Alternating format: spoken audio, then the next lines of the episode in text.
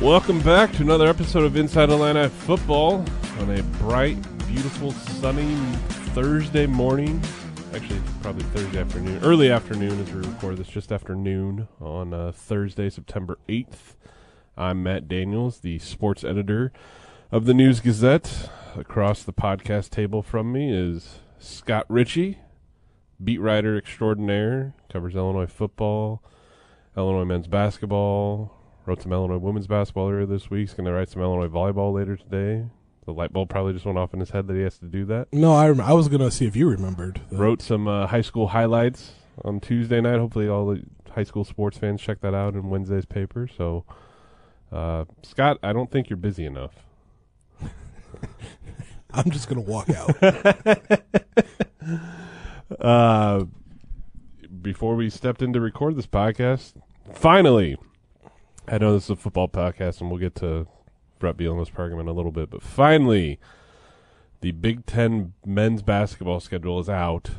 Less than three months before they start playing Big Ten games, but mark it down. Thursday, September 8th is the benchmark for when the Big Ten wants to release its basketball schedule. You know, that starts in less than two months. The season does.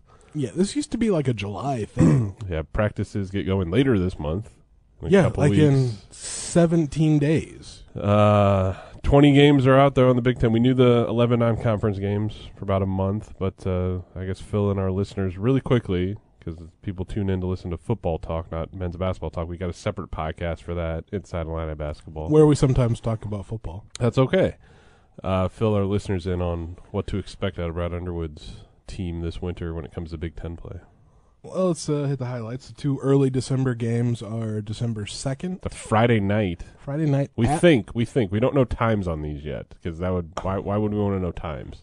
Well, let's assume if they're playing on a Friday, it's a night game. Let's hope I'm cool if they want to play it at noon, but I doubt they'll they'll listen to that. But Friday, December second, at Maryland, which gonna be some East Coast travel there for a few days. For uh, I mean, I could see the team maybe staying out there. I don't know. They play on Friday night and then Four days later, they'll play Texas and New York City mhm.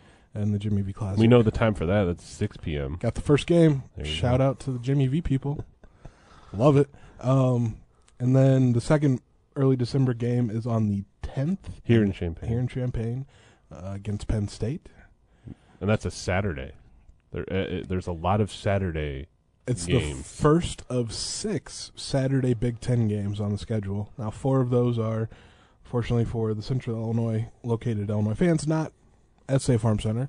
Um, but there's two uh, at Saturday games at home, and then there's also two Sunday games late in the season, uh, also not here. Okay. What's the best home Big Ten game? With a quick perusal of the schedule. As I put you on the spot now, as you try to remember all I- 20 games off. I the just, top I your head. literally just typed them all up, but I, it's really tough. I think, what, Indiana at home, okay. don't know, remember the date. Uh, and then Michigan at home. And the, Okay. the kind of the weird thing about the schedule, Illinois plays Michigan and Purdue once hmm this season. The last two games of the regular season, uh, both in March. Um, that's one of the Sunday games. The last game is on a Sunday in West Lafayette. But Michigan at home, I mean, that's Hunter Dickinson still Is he going to play? Uh, even if he doesn't, and even though Kofi Cockburn's no longer here, um, would not be surprised to see the the cutout that had, you know, life size Kofi Cockburn, uh, holding a, a tiny Hunter Dickinson like in his arms, which was right. pretty Well, impressive. You can you can find all the you can find the entire uh, Illinois schedule at IlliniHQ.com. Scott's gonna have a complete game by game breakdown in Friday's paper, much to his chagrin, but he will do it. Well, not that it's a complete game by game breakdown, but the fact that you're asking me to pick a winner Uh-huh. on September eighth yeah, got for it. 31 games. Yeah. Twenty-one and ten. There, there's the record. Find twenty-one wins and ten losses. There you go. Solid number six seed in the NCAA tournament. I just did half of it for you. You just got to type the words now. Yeah, I mean, I gotta do the tough part. Um, so yeah, that'll that'll be happening, I guess, as I found out you know, like 25 minutes ago.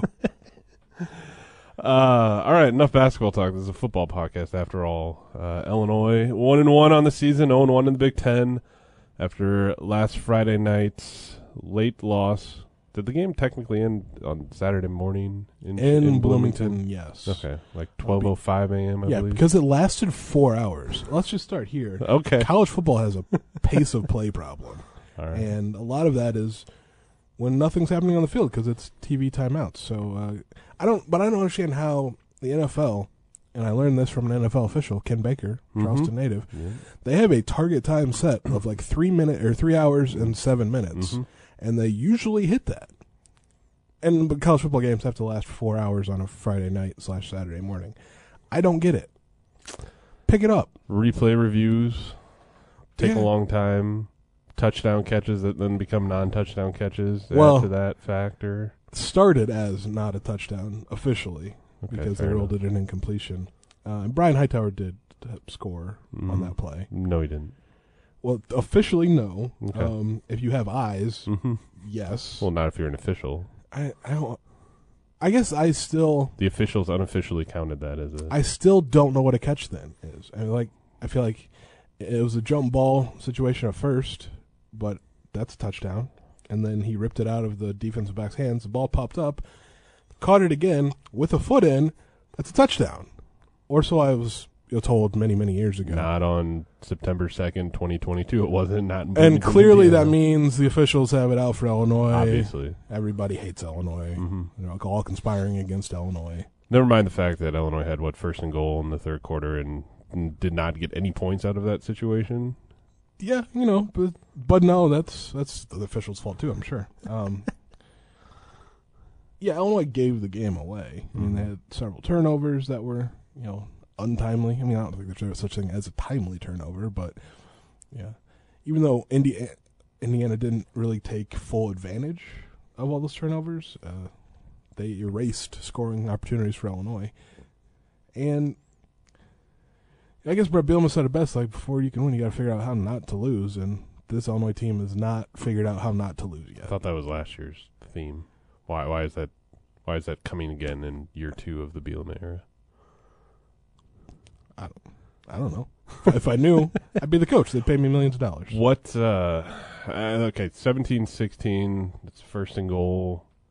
They need to have some better play calling in that area where the field shrinks up, or at least kick a field goal. Yeah, I mean, I don't mind going for the touchdown Mm-hmm. because you know six points, twice as many as three. Simple math.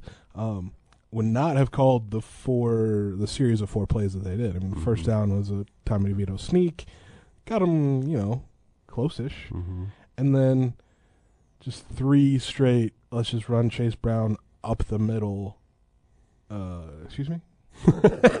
like Indiana was that's they were waiting for it, obviously, Mhm. especially after like on the third one, fourth down. Like, and why not get Chase Brown to the edge where he's Better. better? Mm-hmm.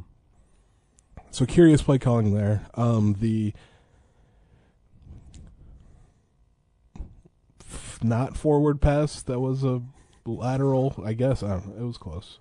Um, weird play call there. Mm-hmm. Just in, and Barry Lunney essentially admitted as much. He just it's a play call he likes, but maybe would not do it in that situation against Mhm. that defense. And then I think that's also you know, something Tommy DeVito. It's a, that's a quick hitting play. Like that's Mhm. Tommy DeVito's first read, and he's going to make it Mhm. and throw that ball. But there needs to be some situational awareness on his part too. Is like uh, it seems like there's a lot of dudes over there maybe have sniffed this out, um, and you just you know make a better decision. But it, it,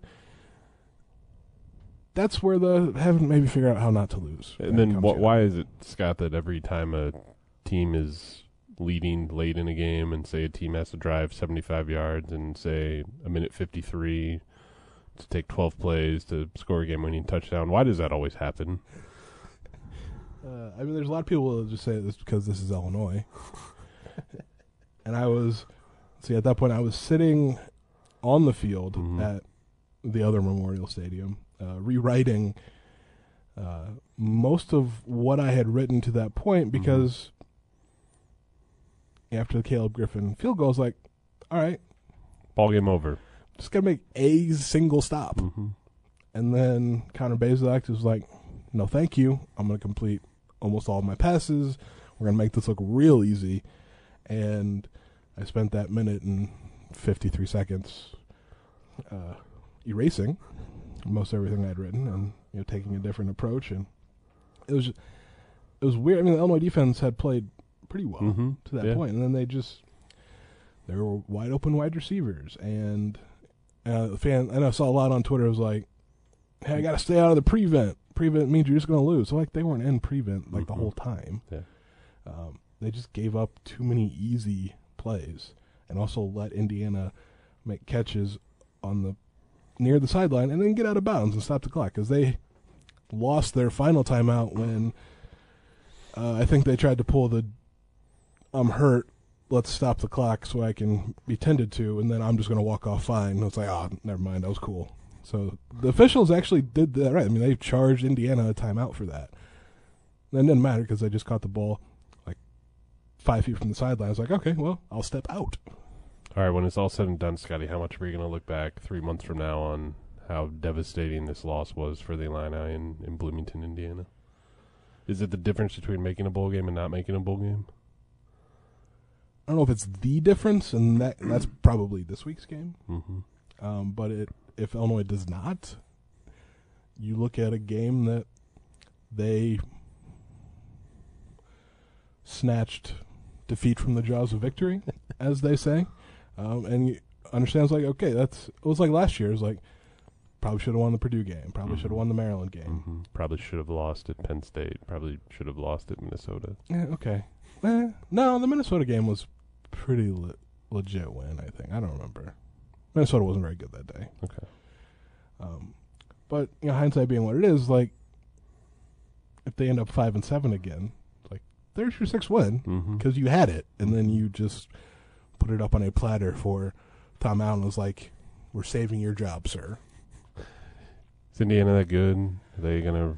They got Idaho this week. Chance to go two and zero to match their win total from last season. Well, they'll certainly go two and zero because like Idaho's not even an FBS program anymore. no, they're FCS now. Yeah. Paul Petrino's not the coach anymore. He got fired after last season. Took long enough. oh, that was just a bad such a bad team, bad situation. in Idaho. Um, they were not winning games. Uh, yeah, I, Is Indiana going to be more like they were in 2020 or 2021? Do you think? I don't think Connor Bays looks all that great. I, he, I mean, he was solid in the SEC for two years. Like, Inconsistent, not I- inaccurate. yeah, 28 of 52 He's got a- against Illinois. know, I mean, they'd certainly let him throw it. Uh, he's got a couple interesting Mm-hmm. Weapons. I don't know that the, their run games, obviously. Illinois only Trash. gave them 32 yards. Yeah, Although that one yard they gave up at the end was big with the touchdown run. kind of important. Um, I think. I mean, Indiana's not going to be like top twenty-five good, but I don't think they're going to be two and ten awful either. They'll be Okay. somewhere in the, Four the middle, where which is where the majority of the Big Ten exists outside of Ohio State. Uh, Julian Pearl didn't play last Friday night. The Danville native, starting left tackle for Illinois, had a foot injury that happened late last week in practice. yeah, uh, he's back. He practiced today. Okay. Um, I saw. I put eyes on him through the garage doors, the giant bus garage doors at Memorial Stadium that they close, so you can't really see into the stadium while there's practice. But you know, find a way. And it also helped that he was like right there. Uh, but then Brett Bielema, we talked to him uh, a little earlier, earlier today as well after practice, and said that Julian's been back in practice and Okay. should be good to go on Saturday. So that means the preferred starting offensive line of Julian Pearl at left tackle, Isaiah Adams at left guard, Alex Pihlstrom at center, Zy Chrysler at right guard, and Alex Palczewski at right tackle should be in play for Virginia this Saturday. correct. Okay. Although you know, Bielema did mention that you know Jordan Slaughter over the last couple weeks has he did what was asked and Mm-hmm. stepped into that that role, but the starting offensive line from the opener, that's what they want Mm-hmm. for the whole season if they can pull it off. Because they shifted Isaiah Adams out to left tackle to fill in for Pearl, and then put Jordan Slaughter at Left guard, left left guard. yeah, Okay, so the whole left side was kind of rebuilt. yeah, Um, and that's late what, late in the week too. yeah, like Thursday Mm-hmm. or Wednesday, I don't know either one. But and also like Julian Pearl like was he dressed he went out there to, Mhm. at the beginning of warm-ups didn't last very long, and you know, they pulled him off. But should be should be fine on Saturday, and should be the line should be. I don't think they missed like a ton. Mhm. I think Adams and, and Slaughter filled in admirably in new spots, but uh, Julian Pearl is a better left tackle, Mhm. So that the line should, in theory, be better. All right, this Saturday here in Champaign, 3 p.m. kick at Memorial Stadium, Illinois, sitting at one and one. On the year, Virginia, one and zero. Uh, started the Tony Elliott era era last Saturday, I believe, with the 34-17 win against Richmond. Yeah, I watched some of the first half. Mm-hmm. Why? Just to get your scouting report on. Yeah, it was like, well, I didn't have anywhere to be on Saturday, and I saw the game was on. I was like, oh, I'll do this for a little bit. It, Virginia looked. I mean, they were fine. Mm-hmm. Aubameyang's first game. I'm not sure they Under were a new gonna, coach. they're playing an FCS opponent, so I'm not sure they were gonna like sling all their arrows Mhm. per se. Um, Brennan Armstrong's gonna be a problem again. I think for Illinois, he's he's not like a Heisman Trophy winning quarterback. He is against Illinois. Threw for what seven thousand yards last year in Charlottesville, Uh, all in the first quarter. 410 or something. I don't know. Five touchdowns. Um, so yeah, I mean Illinois can make people think you've got a Heisman Trophy winner, uh, Graham Mertz. Hey, he was fourteen to sixteen against Illinois State. He must have a thing against playing against football college football teams from Illinois. Yeah. Um, but it's like if you look at like Wyoming's quarterback Andrew Peasley, ran the ball effectively Mhm. occasionally, could not throw. Mm-hmm. Uh, gave Illinois a bit of trouble with his feet. Brennan Armstrong can run, and then Mhm. also he can complete passes, which uh, could again be a problem. He's got like just some huge wide receiver targets as well.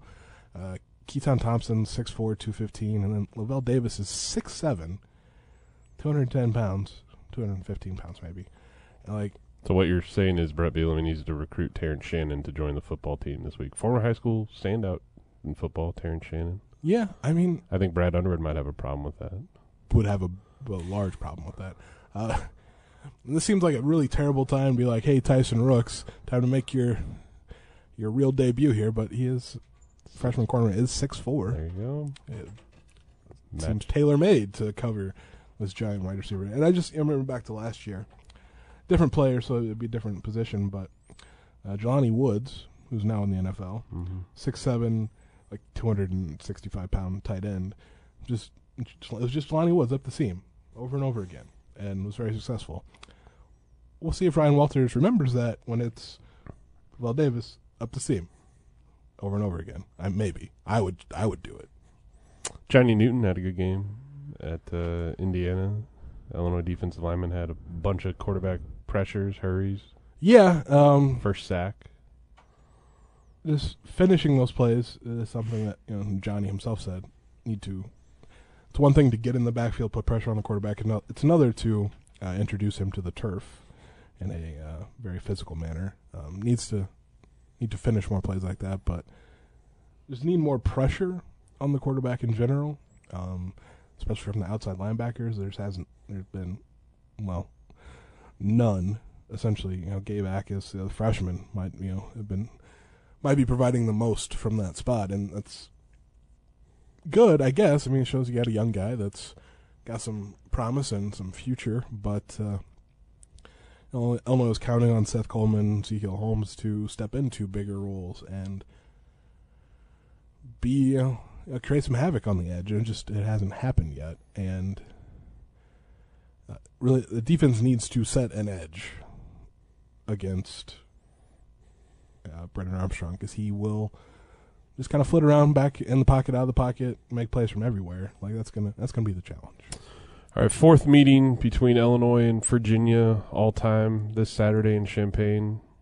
Scotty, where were the first three games between the Illini and the Cavaliers? Where were they played? Well, not here.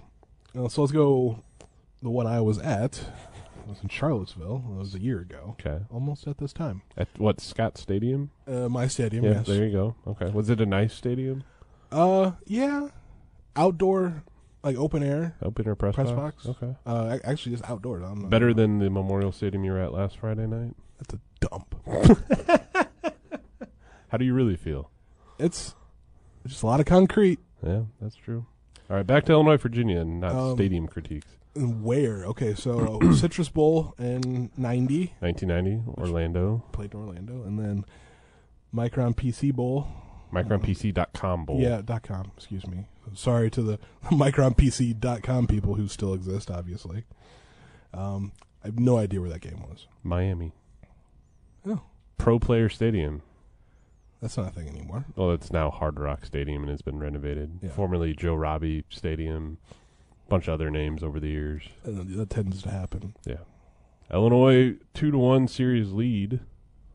Won the 1990 Citrus Bowl 31-21. Jeff George's final game. Okay. Crushed the Cavaliers in 1990. Bob Asmussen still talks about that game. 63-21. Kurt Kittner tried to throw the ball out at the stadium. I'm. I mean, I don't remember that, but I remember the story. It was uh, a rout. Yeah. Um. None of the players on the current team were born when that happened. Palczewski might have been. Yeah, with the forty-year-old Tommy DeVito. Yeah, I got some. yeah. Yeah, Ryan Johnson's old. yeah. I got some old guys. Okay. The majority then of the team not born. So is Illinois going to add a win against the Cavaliers on Saturday, Scott, to go to three and one against Virginia all time? Or are they going to drop their second straight and drop to five hundred against Virginia? And who knows when these two teams might meet again? Because these two, I mean, probably never. these games were scheduled. I want to say eight nine years ago. College football scheduling is the dumbest thing. Just like college basketball scheduling, it's pretty dumb. These yeah, but at too. least they like.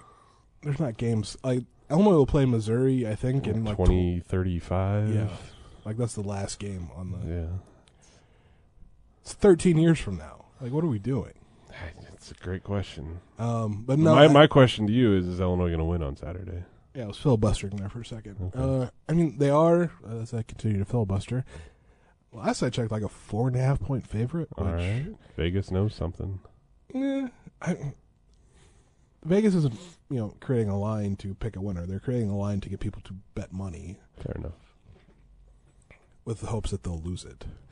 Um, I mean, I'm not going to go back on my original pick from three podcasts ago, two podcasts ago. Um, I think Virginia will win. It'll be closer than the game in Charlottesville was. It'd be tough not to be. hmm So uh, I think we got like 28-21 Wahoos. I got 28-17 Cavaliers. I wrote that in today's paper, so I can't go back on that now. Although I think I, in the podcast we recorded last month, You my- definitely picked Virginia. my pinstripe bowl, the path to the pinstripe bowl included a win against Virginia, but uh, I don't know.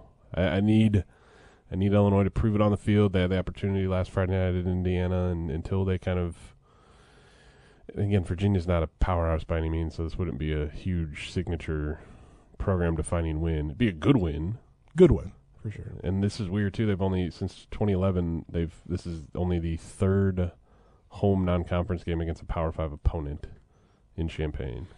2016, It's wild. when Mitchell Trubisky became the future face of the Chicago Bears, who's now the captain and starting quarterback for the Pittsburgh Steelers. There you go. How you feel about that, Scotty? It's just confused. I mean, I mean, maybe Mike Tomlin will get something out of him that Bears terrible coaches never could. But from Former Illini blocking for him, Kendrick Green. Not snapping the ball. I think he got moved to guard. did get moved to guard Still in the starting lineup, I believe, for now. for now. I don't know. Apparently, like Steelers fans Don't like him. have turned on Yes, Kendrick Green exactly. like hard. I would not, because Kendrick Green is a large man. Uh, 2016 North Carolina Tar Heels left with a pretty convincing victory in 2016, and then 2011 Arizona State Illinois won that game 17-14. Those are the only two in the last 11 seasons until Saturday that is a Power Five opponent coming to Memorial Stadium. That's wild. Yeah. I mean, they gave up home gave up some home games. to play at Soldier Field. Washington at Soldier Field, um, South Florida at Soldier Field, although they're not Uh, technically a Power Five. Yeah, But that just kind of shows you the scheduling thinking of Illinois, where you know uh, this Saturday, what Alabama, Texas. That's a big game. Two future SEC opponents, not right now though. But it still sounds very strange. hey, get get excited for USC Rutgers in a couple years, everyone. I, for one, am very excited about that. All right. All right, so you got 28-21 Virginia. I'm going 28-17 Virginia. We'll see uh we'll see what transpires on Saturday. Anything else we need to mention on this podcast before you go give me your breakdown of the Illinois men's basketball schedule, Scotty? We somehow made it through without mentioning Chase Brown. Oh yeah, he's really good. Yeah, it turns out 199 rushing yards on 36 carries. Big Ten's leading rusher. Granted, he's played two games while most everyone's only had one. But Yeah. still, But he's still outpacing Mm-hmm. Nebraska's starter by a fair margin. The only other guy with Anthony two Grant. Yeah. not the Dayton basketball coach, the Be, Nebraska running back. super impressive if. Anthony Grant, the basketball coach, was also moonlighting as a running back. Maybe that's why Scott Frost can't win games. no, he's got other issues. yeah. Um, yeah, just be curious to see how much Chase Brown we see. No Josh Saturday. McCray expected. No. Okay. Um, Reggie Love, Chase Hayden really didn't stand out at all last Friday night. no.